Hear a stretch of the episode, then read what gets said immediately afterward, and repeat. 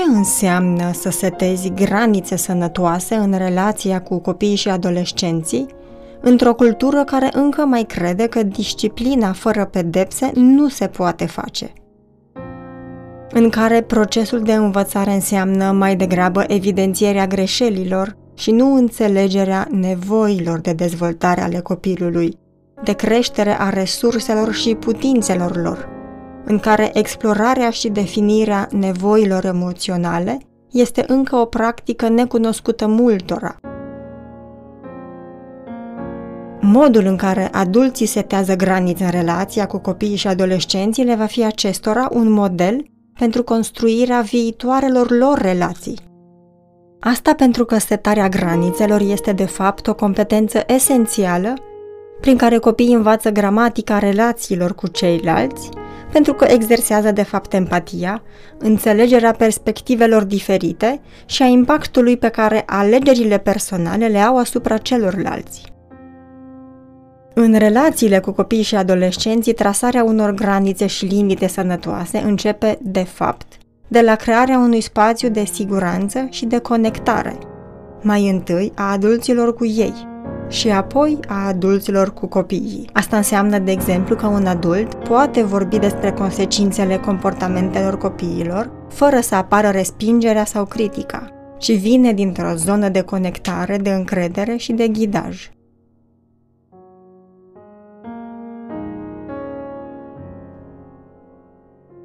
Salut! Bine ne reauzim la un nou episod Mind About You, parte din Mind Education Podcasts, într-o discuție pragmatică despre conectare și granițe în relațiile cu copiii și adolescenții. Eu sunt Mara Bria, doctor în psihologie la Mind Education și Școala pentru Cuplu și partenera de discuție de astăzi este colega mea, Bogdana Păcurari, care este psihoterapeut de familie și de cuplu și de asemenea trainer la Mind Education.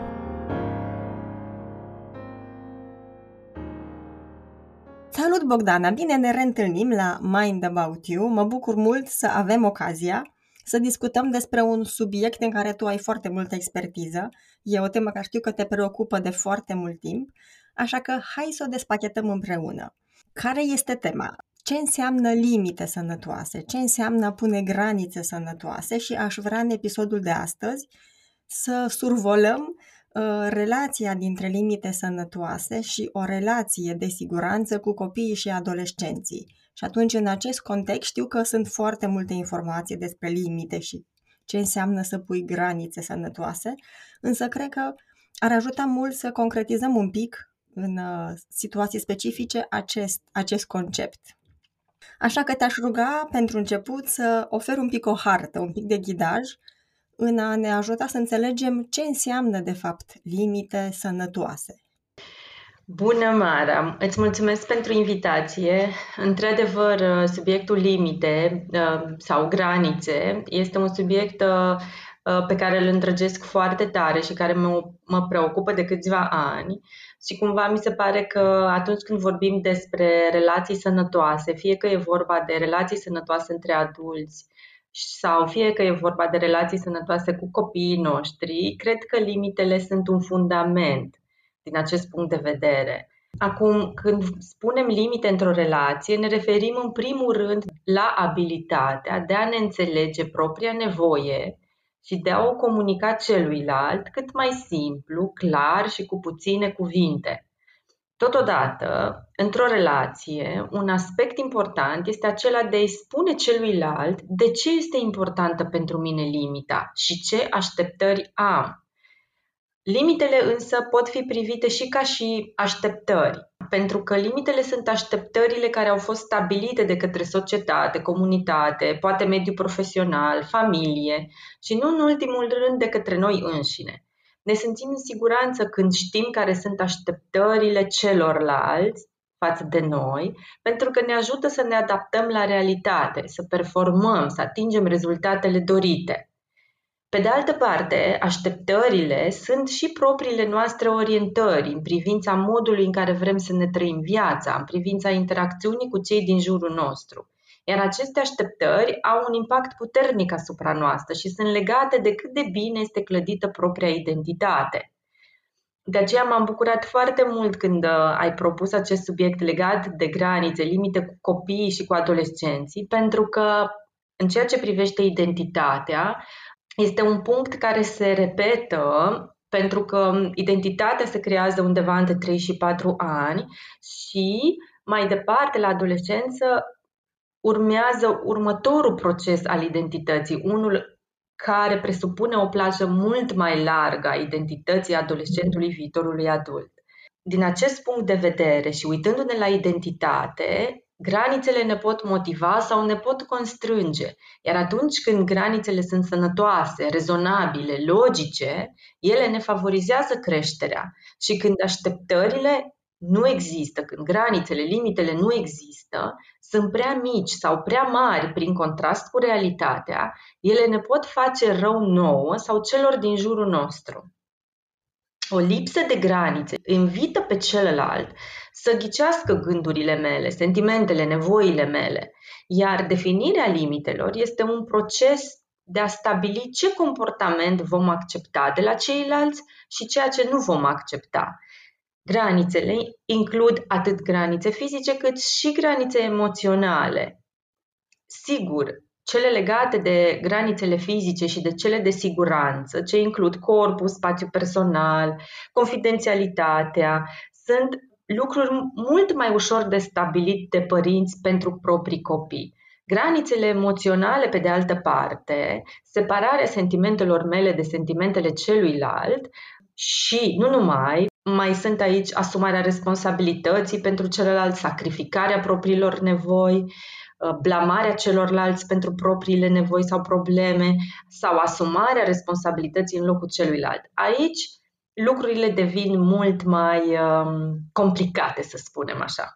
Bogdana, spuneai de limite sănătoase în relațiile cu copiii și mă gândesc că sunt, se așează diferit în funcție de etapele de dezvoltare, adică ai introdus și tu vârsta de 3-4 ani și după aceea adolescența și mă gândesc că noi ca adulți setăm în relația cu copiii și modelăm viitorilor adulți ce înseamnă să pui limite sănătoase diferit ce înseamnă, de fapt, că asta era întrebarea, ce înseamnă să pui o limită sănătoasă unui copil de 3-4 ani și după aceea unui adolescent?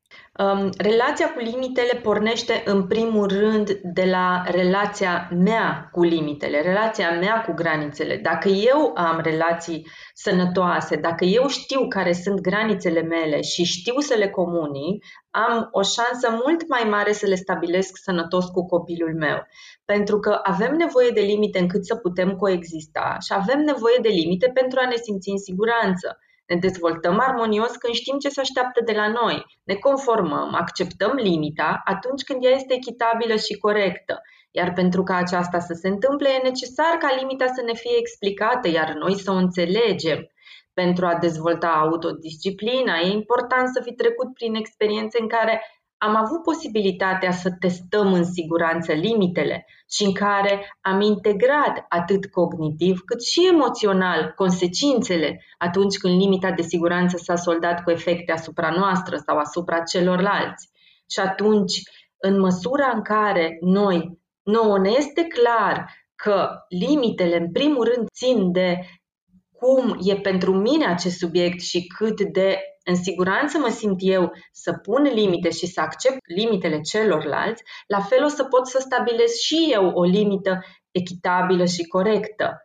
Pentru că dacă limitele au fost stabilite cu empatie, dacă am primit așteptări ridicate, dar am primit și sprijin, iubire și ghidaj asupra cum putem să le îndeplinim, dacă am acționat sub umbrela limitelor, dar am putut să și contribuim la negocierea unora dintre ele atunci când ele au fost setate, ne-a fost mult mai ușor să integrăm autodisciplina, respectul și responsabilitatea asupra acțiunilor noastre.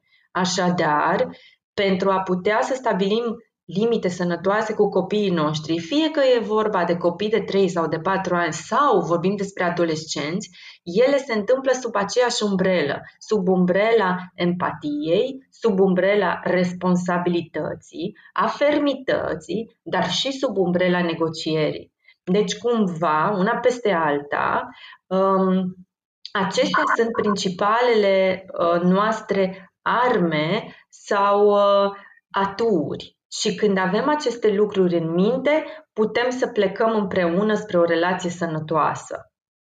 Care ar fi nevoile copiilor în diferite etape de dezvoltare, ca să putem să integrăm și realitatea mea, dar și a copiilor, nevoile mele și ale copiilor? Cum reușim să înțelegem și să integrăm și nevoile de dezvoltare specifice ale copiilor? Adică sunt diferite nevoi în etapa de 3, 4, 5 ani, perioada de preadolescență și adolescență și cum putem să răspundem, să le înțelegem și să le răspundem nevoilor atunci când punem limite. Cred că, în esență, nevoile noastre, atât ale copiilor cât și ale noastre ca adulți, sunt, în primul rând, nevoi de conectare, nevoi de siguranță și mai ales în ceea ce îi privește pe copii, nevoia de autonomie și de competență. Sigur, când vorbim despre copii foarte mici, de cei din prima copilărie, prima copilărie este cea în care copiii responsabilitatea lor sau jobul lor de zi cu zi, ca să spunem așa, este cel de a testa în permanență granițele și regulile. Testează în permanență reacția părintelui sau a cadrului didactic, pentru că el are nevoie să știe care este drumul pe care el poate păși în siguranță și până unde poate să meargă singur să-și testeze autonomia, să-și testeze independența și, în același timp, competența. Deci, este momentul în care învață mai multe lucruri. Ce așteptări au adulții de la ei, care sunt limitele de siguranță, în ce măsură sunt luate în considerare nevoile lor, care sunt modalitățile prin care își pot satisface singur nevoile, dacă sunt auziți, dacă e în regulă ce simt, dacă au voie să spună ceea ce simt și cât pot insista. Din toate aceste motive, felul în care stabilim granițele cu ei este foarte important pentru dezvoltarea sănătoasă din punct de vedere mental și emoțional. Aș uh, atrage atenția asupra unui aspect, pentru că e foarte important să-mi dau seama când nu funcționează procesul de a pune granițe cu copilul meu. Și o să spun câteva semne. Dacă fac, de exemplu, pentru copilul meu ceea ce el poate face deja sau ar trebui să poată deja să facă singur la această vârstă, de exemplu, să se îmbrace, să mănânce sau să-și facă temele pentru cei din ciclu primar, dacă pun în permanență întrebări, interogând copilul peste tot și în privința a orice, nepermițându-i astfel să aibă propriul spațiu personal și asta se aplică atât în prima copilărie, cât mai ales la adolescență, când are nevoie de un spațiu personal mult mai mare. Dacă permit copilului să-mi invadeze mie spațiul personal și limitele în cuplu, dacă doarme în patru matrimonial, dacă intră în baie peste mine, dacă face baie cu unul dintre părinți, Asta înseamnă că limitele sunt mult prea legere, că el și-a depășit atribuțiile din ceea, în ceea ce privește copilul și ceea ce privește adultul. Dacă, de exemplu, împărtășesc excesiv cu copilul despre viața mea personală, tratându-l mai degrabă ca pe un prieten decât pe un copil, dacă renunț la autoritatea părintească și permit copilului să preia controlul, nu știu, asupra casei, asupra deciziilor din familie, deși, chiar dacă îl implică pe copil, decizia o ia părintele. Dacă trăiesc prin copil în mod indirect și simt ca și când realizările și eșecurile lui sunt ale mele, când copilul este supărat, mă simt neputincios și copleșit, având senzația că este cumva responsabilitatea mea tot ceea ce simte. Astea sunt niște semne care îmi spun mie că procesul de a pune granițe nu funcționează, atât în ceea ce îl privește pe un copil mic, cât și ceea ce îl privește pe un adolescent, pentru că nevoile lor sunt aceleași, de conectare, de siguranță, de autonomie și de competență. Așadar, limitele sănătoase presupun mai multe etape, iar prima este de a clarifica ce este important și de ce pentru mine și în familia mea, urmând câțiva pași simpli. Primul ar fi să mă lămuresc care sunt principalele valori și reguli în familia mea. Cinci reguli respectate 100% din timp sunt mai bune decât 20 de reguli respectate când și când să-mi dau seama cum o să pun în practică limita într-un mod ferm, dar și cu blândețe. să am în vedere care sunt instrumentele pe care le voi utiliza pentru a-mi ajuta copilul atunci când inevitabil va forța limitele. Ce pot face eu mai bine? Ce consecințe sunt și unde putem negocia? Ce voi face dacă voi simți că nu mai pot ține limita, chiar dacă eu știu că ar trebui pentru binele copilului? De exemplu, avem stabilită limita de o oră pe zi în fața ecranelor, dar apare o situație neprevăzută în care mie ca părinte mi-ar fi cel mai simplu să-l mai las o oră la ecrane cât timp îmi termin treaba.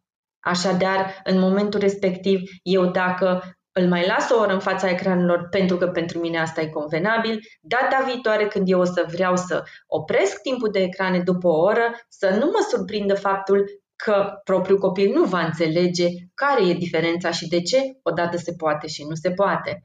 Iar acest, acești pași pe care i-am menționat sunt valabili atât pentru copiii mici cât și pentru adolescenți. Singura diferență este că la adolescență cel mai important lucru este ca părintele să știe că e foarte important pentru copil să fie privit ca partener în discuție. Iar eu știu în spate, așa cum spuneam, că decizia la final este tot a părintelui. Dar el, adolescentul, are nevoie să fie partener în discuția noastră și împreună să găsim soluții. Cu un copil mic de 3 ani sau de 4 ani e mai ușor dacă eu îi dau două variante și el alege, pentru că astfel și el se simte parte din proces și din negociere. Pentru adolescent, pe de altă parte, putem sta la masă cu o foaie și cu un pix și să găsim împreună soluțiile.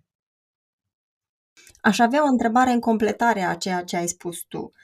Cum îmi dau seama că eu, în relația cu copilul, adolescentul, preadolescentul, setez limite și nu pedepsesc.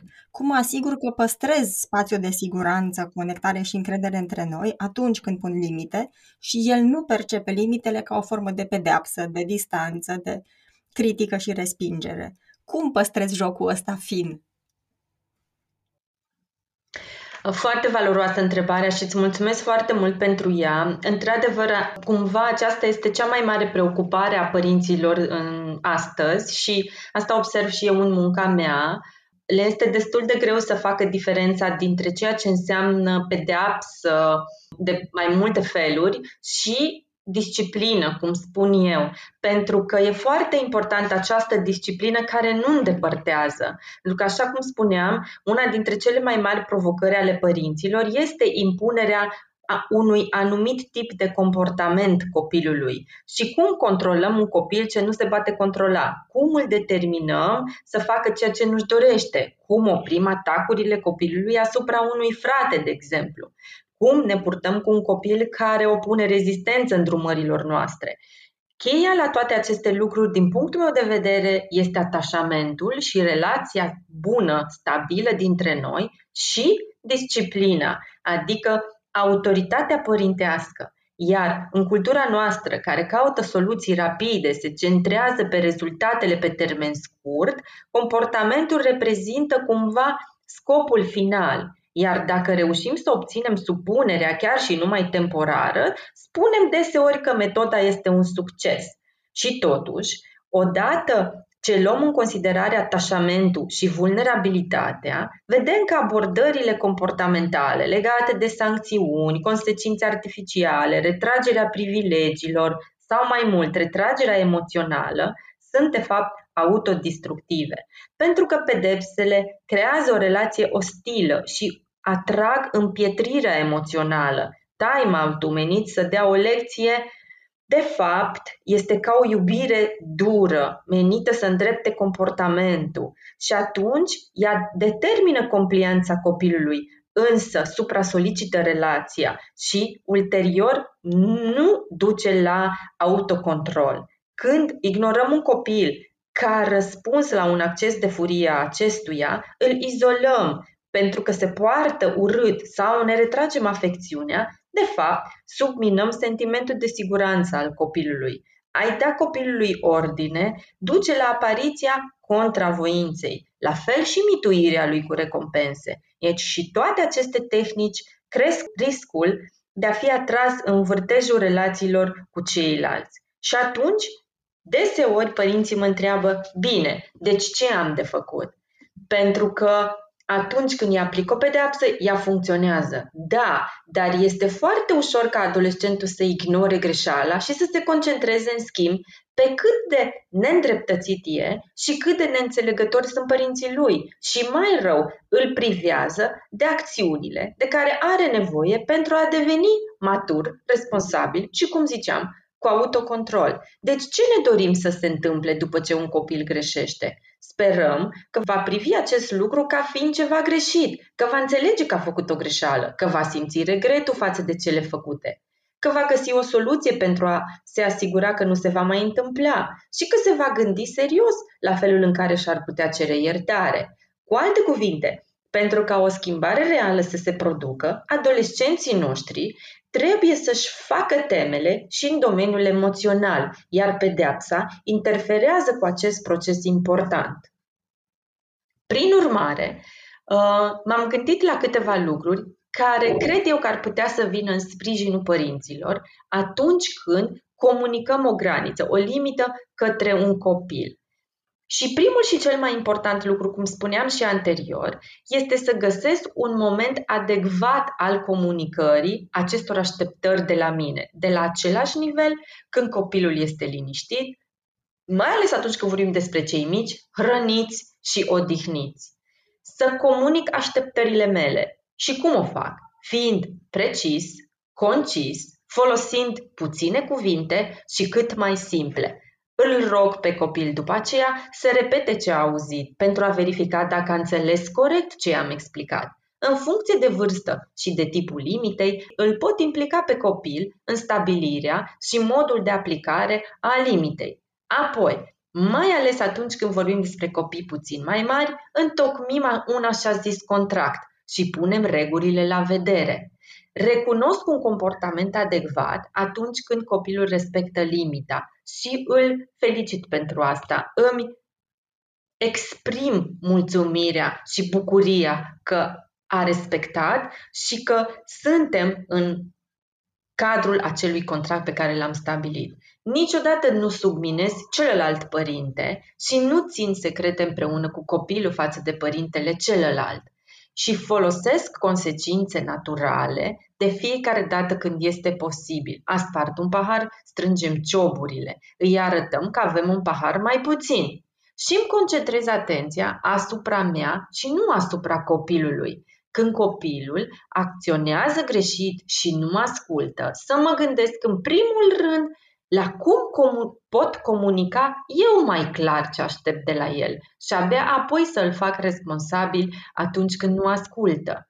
În acest proces continuu de stabilire a granițelor, e foarte important să-i lăsăm pe copii să simtă impactul unei granițe încălcate. Este important să-i ajutăm pe copii să să experimenteze impactul trecerii granițelor, astfel încât să devină o parte a realității lor, și mai ales acasă unde sunt în siguranță. Facem asta prin a recunoaște noi înșine când am trecut granița altcuiva și prin a ne cere scuze. Iar când copiii vor trece una, să le spunem asta și să vadă consecința. De exemplu, i-am promis copilului că vom merge la cinema după ce își face temele. Cu toate acestea, el stă în camera lui și se joacă pe tabletă. E important să mergem la el anticipativ și să-i reamintim ce am stabilit. Iar dacă el nu revine după ce am discutat la planul inițial, este la fel de important ca și noi să rămânem constanți în privința limitei. Astfel, și copilul va vedea consecințele și va ajunge să înțeleagă la un nivel profund ceea ce așteptăm de la el. Va ști că ne ținem de cuvânt, va învăța granițe bune pentru el și va învăța cum să-i respecte pe celălalt. Desigur, se va supăra, va simți un disconfort. Stăm împreună în acel disconfort, dar granița nu o vom schimba. Bogdana, pentru uh, finalul discuției cred că ar ajuta să așezăm puțin diferența între granițe prea legere și limite prea stricte și câteva recomandări legate de această diferență. Cum îmi dau seama că am granițe prea relaxate sau că ele sunt mult prea stricte, cu prea mult control, cu poate prea multă pedeapsă? Cum, cum fac diferența în relația cu copii și adolescenții?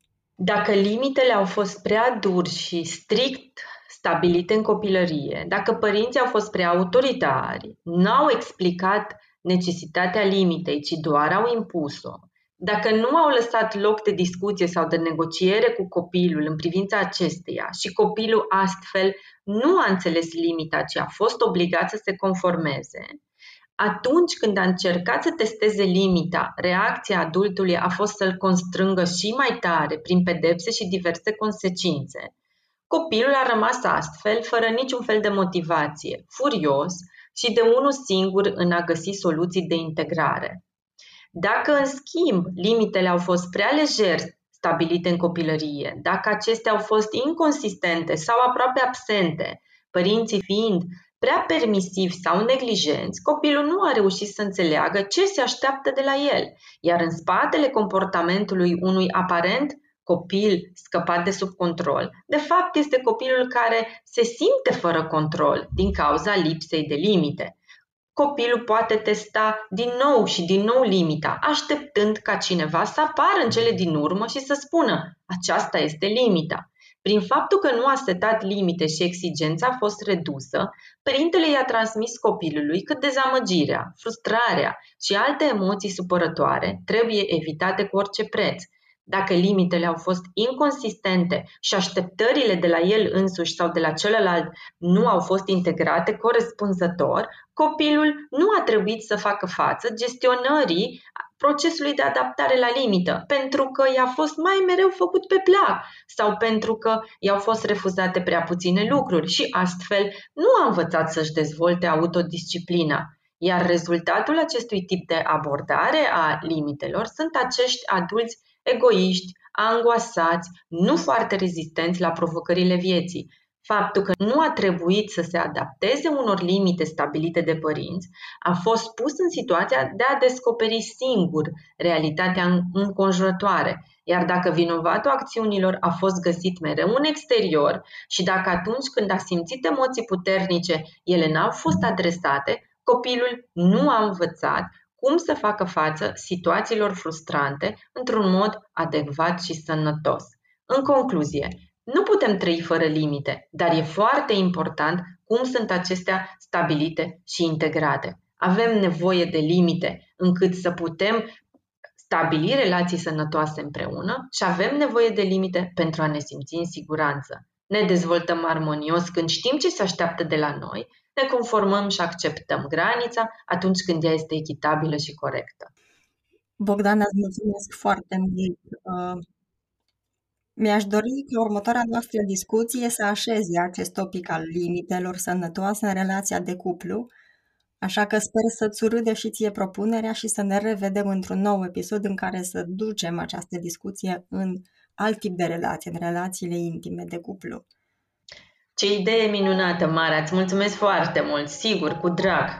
Minunat, Bogdana, mulțumesc mult! Să ne reauzim atunci cu bine la Mind About Love.